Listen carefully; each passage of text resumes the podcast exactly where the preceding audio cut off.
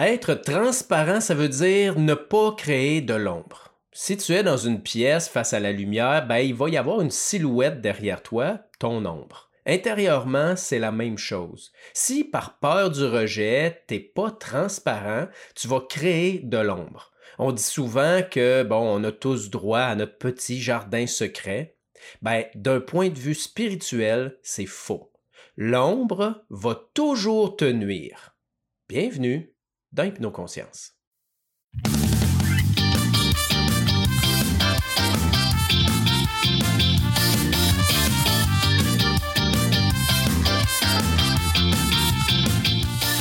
Hypnoconscience, c'est pour toi si tu veux développer ton autonomie en matière de développement personnel pour obtenir des résultats concrets et mesurables dans ta vie.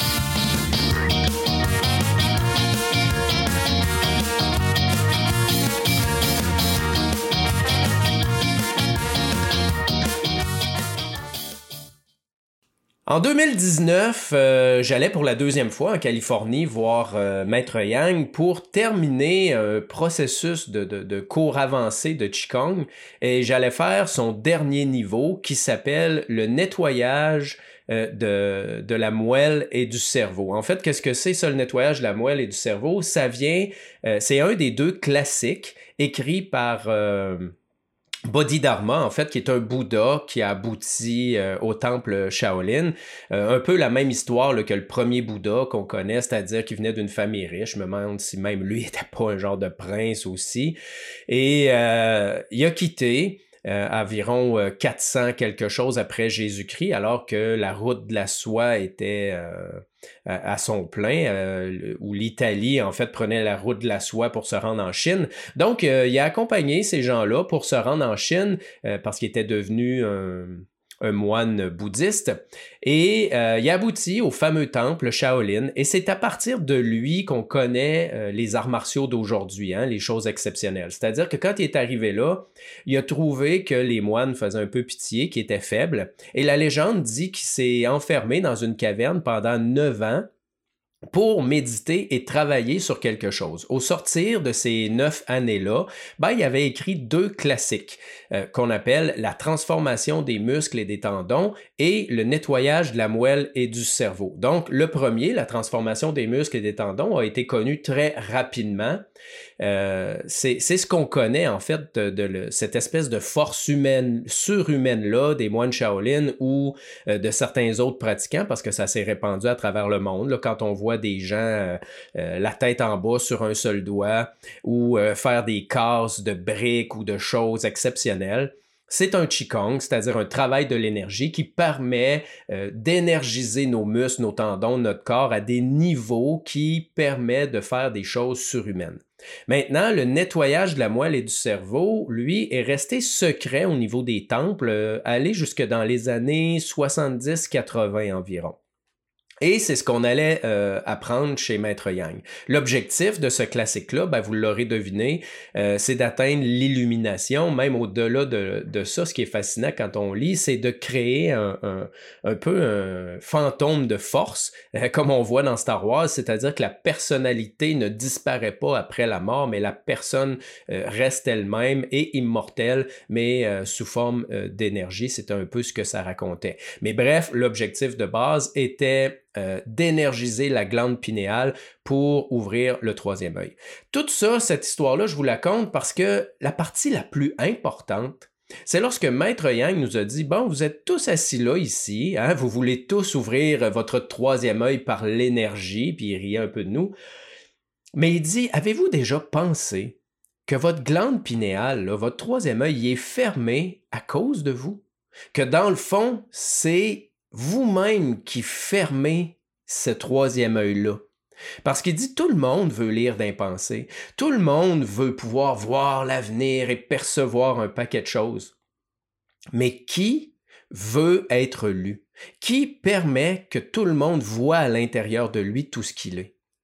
Ben, il dit à peu près personne. Et là, il s'est mis à s'amuser. Qui ici se masturbe? Qui ici écoute de la pornographie? Qui ici a fait telle chose? Il dit à la base, on est sneaky on est menteur, on, est vicieux. Donc, par définition, on ferme notre troisième œil pour se protéger, pour ne pas être vu des autres. Et en même temps, je lisais un livre qui parlait un peu de ça et ça a été une révélation. J'ai trouvé ça vraiment extrêmement intéressant. Et, c'est pour ça un peu aussi des fois que je dis des choses qui déplaisent euh, par rapport à la Kundalini et par rapport au chakra, des gens qui essaient par euh, des petites méditations et des respirations d'ouvrir leur chakra et d'ouvrir le Kundalini sans faire aucun travail. Et je l'ai déjà dit, c'est ridicule si on regarde les anciens textes sacrés, même indiens, ces gens-là passaient des années à méditer dans des temples, à travailler sur eux, et seule une poignée d'individus à travers le temps réussissaient à ouvrir ça, la Kundalini et les chakras. Et nous, on pense qu'en faisant un petit cours par semaine, à travers notre vie, puis en se saoulant la gueule, pareil le vendredi, on va arriver à ouvrir notre Kundalini ou nos chakras. Ben, je m'excuse, mais c'est un peu rêvé et, c'est un peu euh, des faux espoirs. Euh, par contre, ce qui est intéressant, c'est que si on fait ce travail-là interne de se rendre totalement transparent, là, c'est possible de le faire. Et Maître Yang rajoutait, vous savez, les maîtres taoïstes qui ont réussi à le faire, ça, à atteindre l'illumination, on les appelait les truthful men, donc les hommes de vérité. Et il y a peut-être quelque chose euh, à comprendre de ça. Et c'est de ça que je veux parler aujourd'hui. Si vous avez vraiment le désir d'un cheminement personnel et spirituel réel, il y a des choses de base qui ont été tassées, et euh, on va le voir durant l'épisode, qui sont fondamentales, et la transparence en fait partie. Donc aujourd'hui, si tu trouves que cet épisode-là, à la fin, quand tu auras terminé de l'écouter, est intéressant, peut apporter quelque chose de plus à des gens autour de toi, ben, je t'invite à le partager. Je t'invite aussi à t'abonner pour recevoir euh, les notifications pour les prochains épisodes. Et si tu as envie de me poser des questions ou de faire des commentaires par rapport à cet épisode-là ou d'autres épisodes, ben, je t'invite à m'écrire, soit sur Facebook à Pascal Brousseau Hypnoconscience ou euh, à mon courriel que tu peux trouver facilement sur, euh, sur mon site Internet. Et en, plus de Maître Yang, j'ai une autre personne avec qui je parlais, que j'aime beaucoup euh, discuter, euh, qui est un de mes bons amis, qui est scientologue. Et il me disait qu'en scientologie, ils ont le même principe qu'ils appellent des overts. Des overts, c'est quoi? C'est tous les non-dits, tous les mensonges, tous les cachettes que l'on fait dans notre vie ben automatiquement, ça pourrit notre vie. C'est comme un parasite. C'est comme un grain de sable qu'on vient mettre dans l'engrenage. Et un de leurs objectifs de base, avant même de continuer et d'avancer dans leur processus, c'est d'éliminer les overts de notre vie. Parce que si j'ai un overt, par exemple, au niveau de ma vie de couple, ben, éventuellement, non seulement ça va pourrir ma vie de couple, consciemment ou inconsciemment, mais ça risque de pourrir d'autres sphères de ma vie comme ma vie professionnelle sans même qu'on s'en rende compte. Et il faut le nettoyer pour se rendre compte que finalement, il y avait quelque chose et euh, ça fait du bien. Je vais vous donner aussi une autre euh, image pour vous expliquer comment ça fonctionne euh, l'ombre. Et là, je ne sais pas si je vais être capable vraiment, sans visuel, de vous l'expliquer. Mais imaginez, Imaginez que vous êtes là, totalement entier, là, tout ce que vous êtes, avec toutes vos pulsions, euh, tous vos besoins, tous vos désirs, avant même la manifestation dans votre vie, un peu comme si vous n'étiez pas encore incarné. Et là, vous vous incarnez, donc vous rentrez dans une pièce.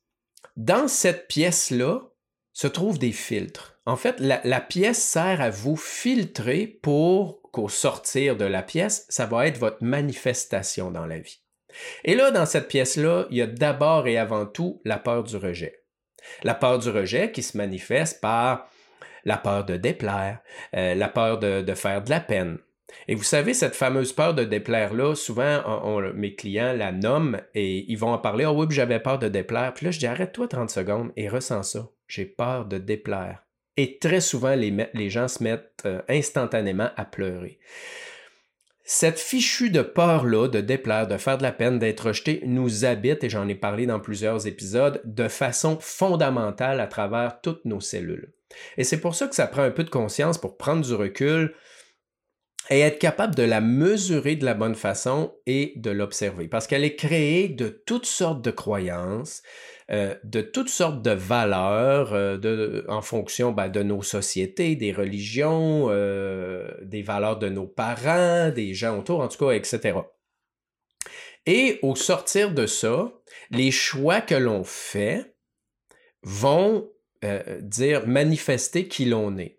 Et à travers ça, souvent, on va filtrer beaucoup de choses. Donc, au sortir de ça, il n'y a qu'une partie de nous, selon les personnes plus ou moins grandes, qui va être manifestée à l'extérieur, que les autres vont voir de nous, puis ils vont dire Ah, tiens, ça, euh, c'est telle personne. Je prends moi, je m'appelle Pascal, donc Ah, ça, c'est Pascal. En fait, ce qu'ils voient, c'est une partie de moi.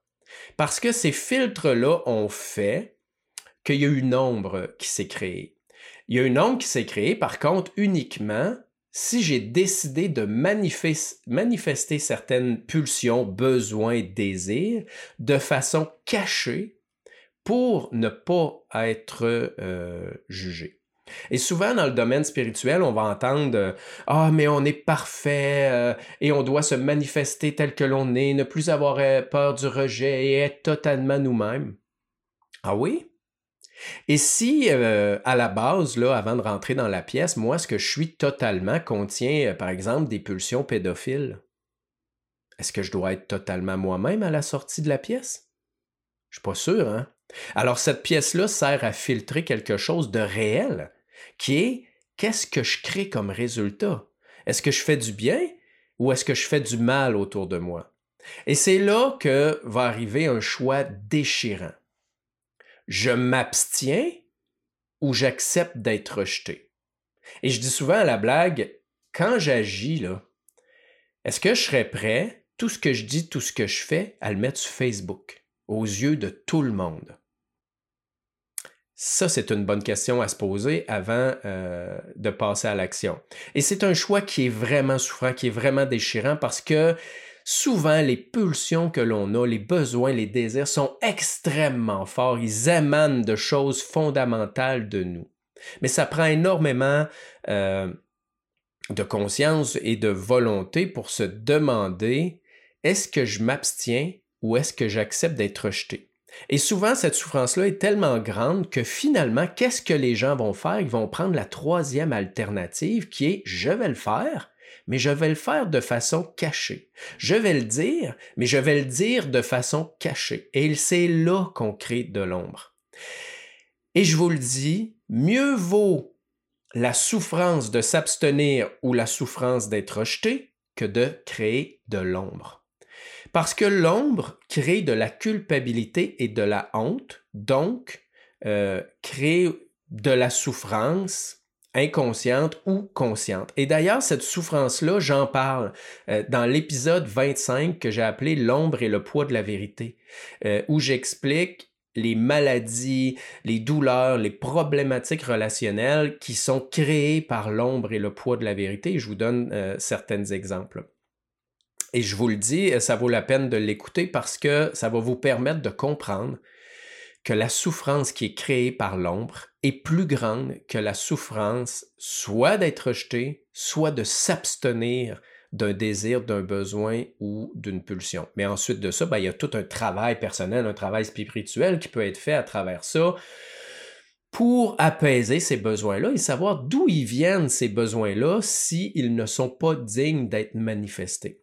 Mais ça, ça pourra euh, peut-être être, euh, le sujet d'autres euh, épisodes.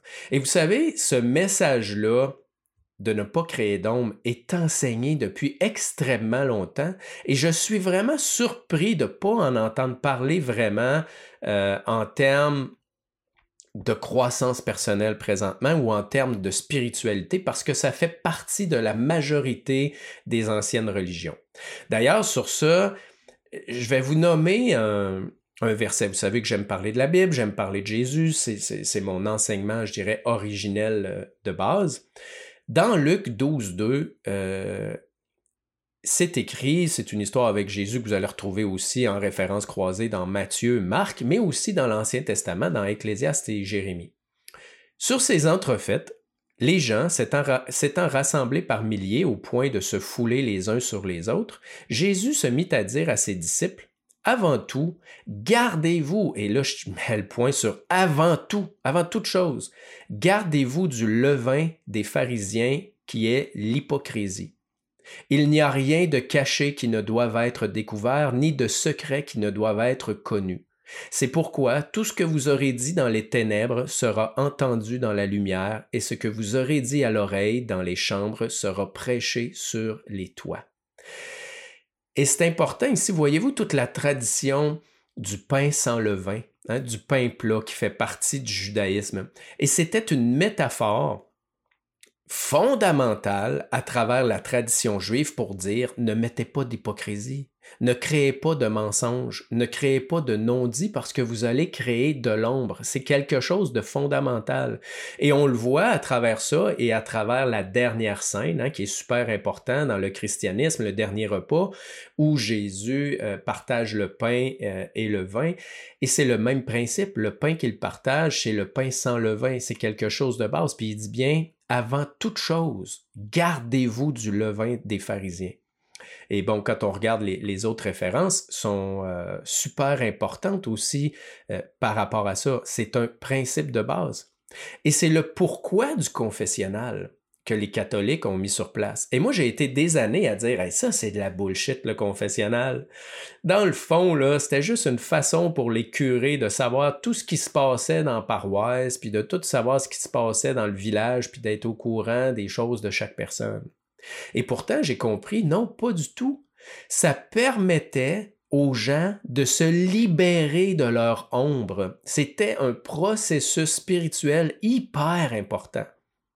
D'ailleurs, pour en avoir parlé avec mon ami que je vous parlais en scientologie, ils ont le même principe où ils vont s'asseoir avec eux euh, ce qu'ils appellent euh, euh, des auditeurs, quelqu'un qui les audit, et ils vont rédiger faire le ménage de leur ombre. C'est-à-dire qu'ils vont écrire, par exemple, ben, j'ai commis tel acte contre telle personne à tel endroit à tel moment. Et ils vont en discuter pour faire un processus de, euh, de nettoyage. On a le même principe avec la repentance.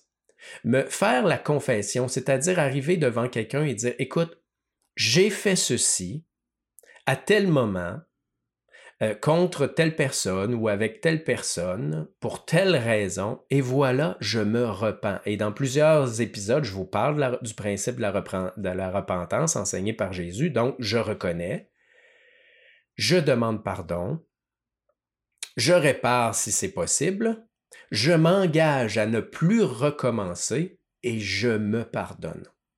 Maintenant, il y a une certaine complexité dans ça. Vous allez me dire, oui, mais Pascal, est-ce que je dois le dire à la personne à qui j'ai menti ou que j'ai trahi ou peu importe, ou pas?